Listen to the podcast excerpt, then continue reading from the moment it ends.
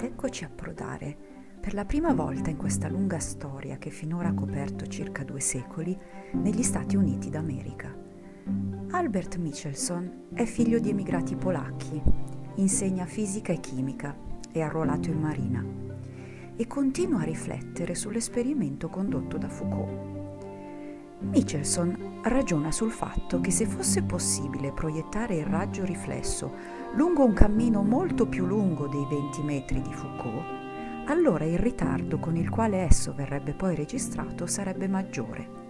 La deflessione sarebbe perciò maggiore e quindi più facilmente osservabile e più precisamente misurabile.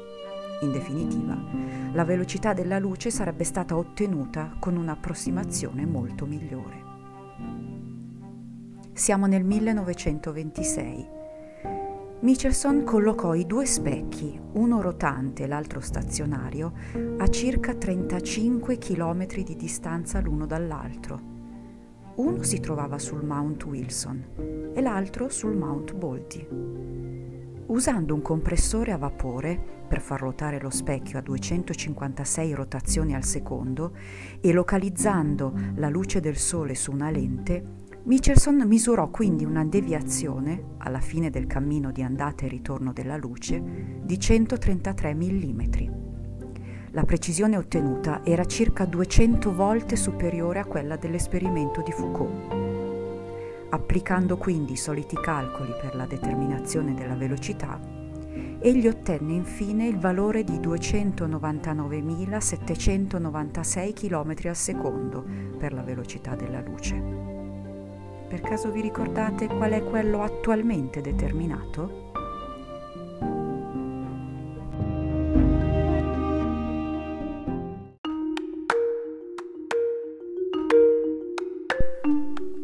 Dopo lo strepitoso successo ottenuto nella determinazione della velocità della luce, Michelson fu attratto da un'altra domanda relativa ad essa.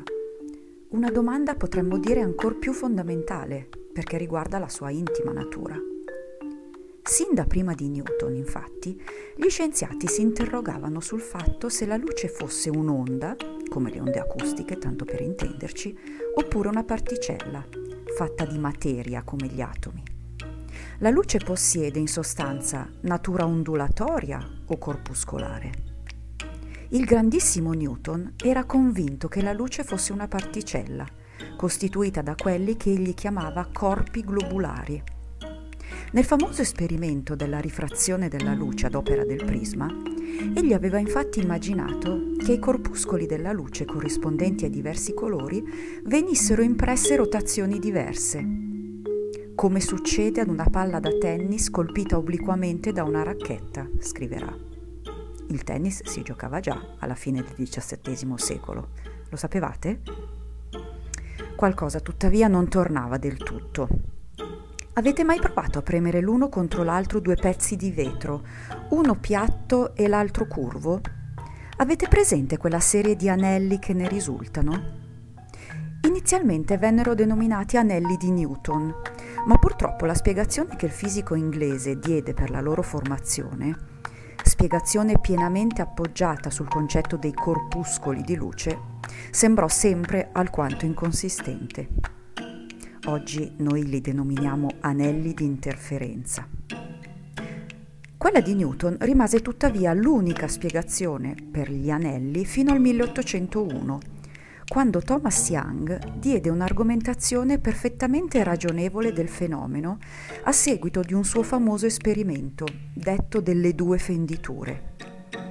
Peccato che tale ragionevole argomentazione era del tutto plausibile soltanto se non si fosse ammessa la natura corpuscolare della luce, ma quella alternativa ondulatoria. Young aveva infatti proposto la spiegazione che le fasce scure che emergono dalla sovrapposizione dei due vetri fossero dovute alla sovrapposizione di due creste, cioè di due picchi massimi dell'onda di luce mentre le fasce chiare derivassero dalla sovrapposizione di una cresta e di un ventre, un picco massimo e uno minimo. Insomma, stiamo scherzando. L'esperimento del prisma si spiega dicendo che la luce è costituita da particelle e quello dei vetri sovrapposti si spiega affermando l'esatto contrario, e cioè che la luce non è costituita da particelle di materia, ma invece un'onda. Stiamo dicendo questo? Ebbene, sì. Ma c'era persino di peggio. Anche ammettendo che fosse corretta la teoria ondulatoria della luce, poiché dopo l'esperimento di Young numerosi furono gli altri eh, scienziati che lo confermarono. Quindi anche ammettendo che fosse corretta questa teoria, ma che cos'è che ondeggia? Gli scienziati per rispondere a questa domanda andarono a ripescare un concetto che era già stato proposto tempo addietro, una sorta di concetto salvatutto. L'avevano denominato etere luminifero. In sostanza si ipotizzava che tutto lo spazio, tutto l'universo, ma anche lo spazio che esiste tra gli atomi, fosse permeato di questa sostanza rarefatta, ineffabile, l'etere appunto. L'etere avrebbe avuto quindi la capacità di vibrare e di trasmettere la luce sotto forma di onda. Ed ecco allora che torniamo a parlare di Michelson. Due anni dopo il suo esperimento negli Stati Uniti, egli si trova a Parigi e qui elabora il progetto di misurare la velocità relativa della Terra nello spazio rispetto all'etere. Ovvero, un fascio di luce inviato nella direzione del moto terrestre lungo l'orbita intorno al Sole avrebbe dovuto essere lievemente rallentato dal vento d'etere. Bisognava perciò dimostrare la velocità della luce con il vento a favore o con il vento contro, per così dire. Al termine del suo percorso, il fascio avrebbe infine dovuto rimbalzare contro uno specchio, come nel precedente esperimento, per poterne effettuare e eh, misurare la deflessione.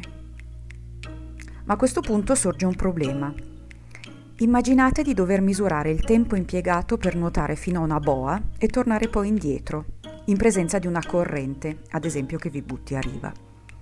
Il tempo che dovrete misurare è quello complessivo necessario per compiere il tragitto di andata e ritorno, riva boa e poi boa riva. Il primo tratto compiuto in presenza della famosa corrente che vi sta trascinando a riva.